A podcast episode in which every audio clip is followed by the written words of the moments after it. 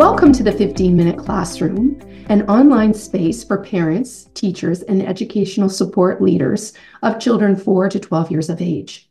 Here in the classroom, you will gain access to resources, tools, and educational support to engage responsibly with the children in your lives at home, at school, and on the playground.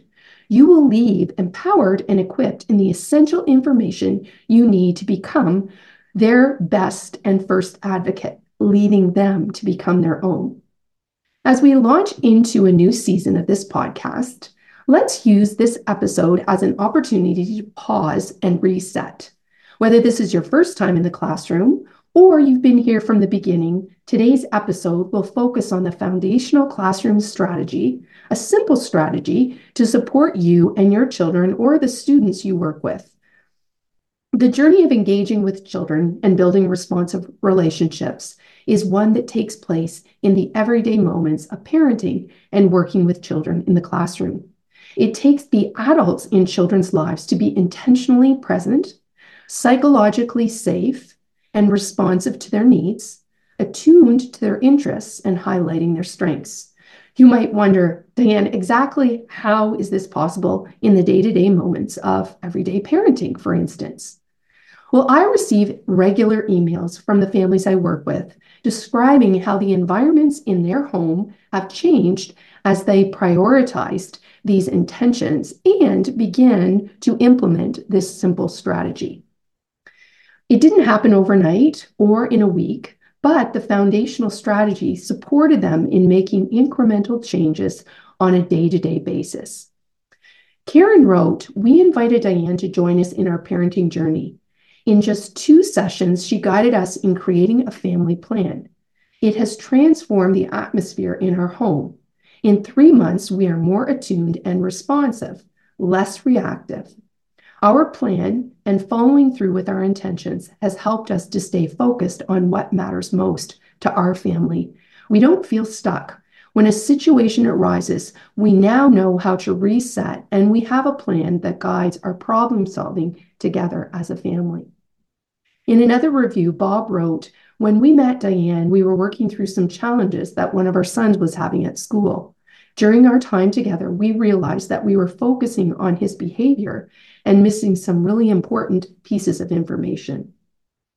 We didn't realize what was getting in the way. And it wasn't until I, Bob, was willing to become curious that I remembered a comment my son had made about the playground at school. We then connected with his teacher, and she looked into what was happening. In short order, he was paired with a buddy from another grade. I can't begin to tell you what that did for our son. It was a visible change. Diane helped us get curious, and she encouraged us to contact his teacher, who was incredibly helpful. A plan was implemented, and the change in our son in a matter of a few weeks was obvious. What seemed like a passing comment was actually his way of saying he needed our help. Later, I took Diane's workshop on becoming your child's best and first advocate, leading them to become their own.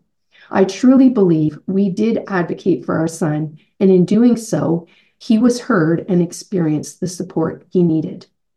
You know, I'm really grateful for the parents in this community who are showing up every day. They work hard, they are open to confront the challenges they are facing as parents with their children. Generally speaking, I work with parents of elementary school age children who are 4 to 12 years of age. Many of them are implementing a plan in their home. Perhaps you're curious. How did they get to a place of reset and what motivated them to re- motivated them to reach out for a plan in the first place? Well, Karen reached out for help when she was because she wanted to create a family plan that aligned with their family values. She and her husband are busy professional, have busy professional lives, and they travel at different points in the month. It was during our planning that they realized how the combination of their work schedules, along with the extracurricular activities uh, that they were engaged in, no longer was serving the, the values that they had for their family. They no longer had time to walk together after dinner, which was something that uh, they had built into their family uh, habits, uh, nor did they have the opportunity to visit uh, Karen's dad every other weekend. What they valued as a family was being squeezed out by the demands of their current schedule. So we worked on a plan, created some SMART goals, and Karen said that in three months, they were more attuned, less reactive, and they were meeting their goals. It was amazing to see how their intentions had paid off.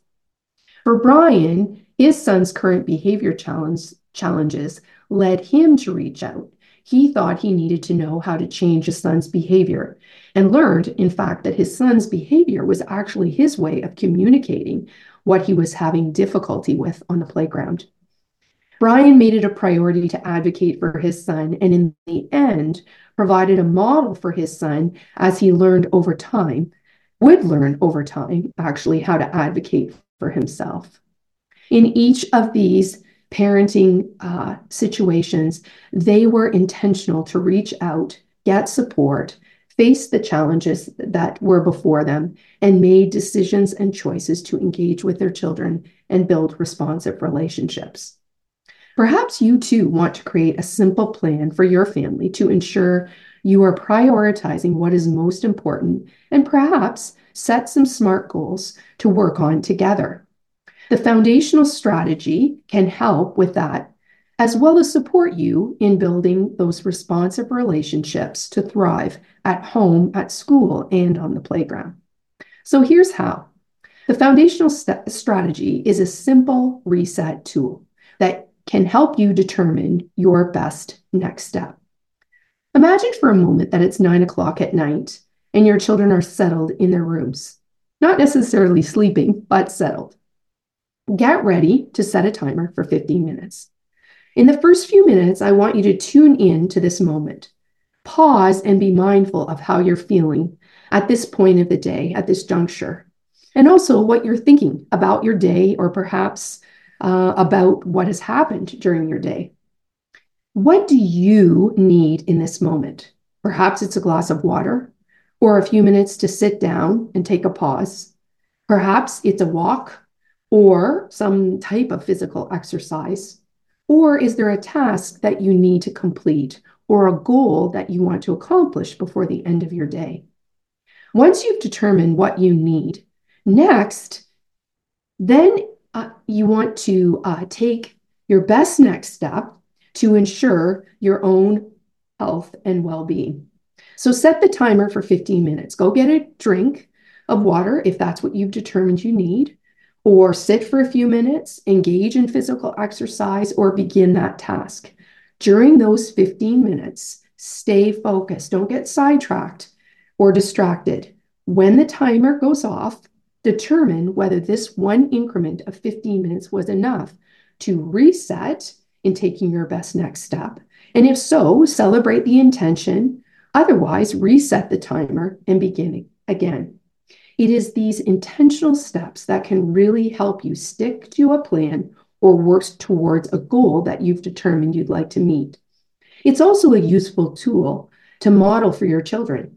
You might wonder if this is a strategy to be used only when you feel overwhelmed. In fact, I'd encourage developing this strategy by practicing it regularly, by tuning into your thoughts and feelings. This can really help circum- circumvent uh, what often does lead to overwhelm. In fact, science guides us here. We all have feelings, and being in tune with how you're feeling, in other words, giving them a name, is an important first step in self regulation. Your children will not only hear you describe your own feelings, for instance, I'm feeling disappointed that this call is taking so long when you're placed on hold, or I'm disappointed that this call sorry, I'm feeling distracted by all these clothes that need to be put away when the laundry has built up over a number of days.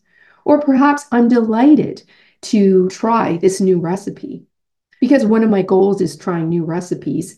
And so I'm going to take the time that I need to make a list of uh, the ingredients that I need to um, make this new recipe uh, and, and prioritize when I go to the grocery store to pick these uh, ingredients up. Your children will see how you can navigate different strengths of feelings. Feeling distracted about the laundry can easily be navigated by setting a timer to get started on folding the clothes. Whereas building uh, a building frustration, like disappointment, that a call is taking so long might require walking over to the sink to get a drink of water or taking a few deep breaths. Remember, these celebrating these intervals of time is a really great way to reinforce your intentions, fulfill your goals, or perhaps align with your plans. So you can see how this strategy can be used to help you in your home.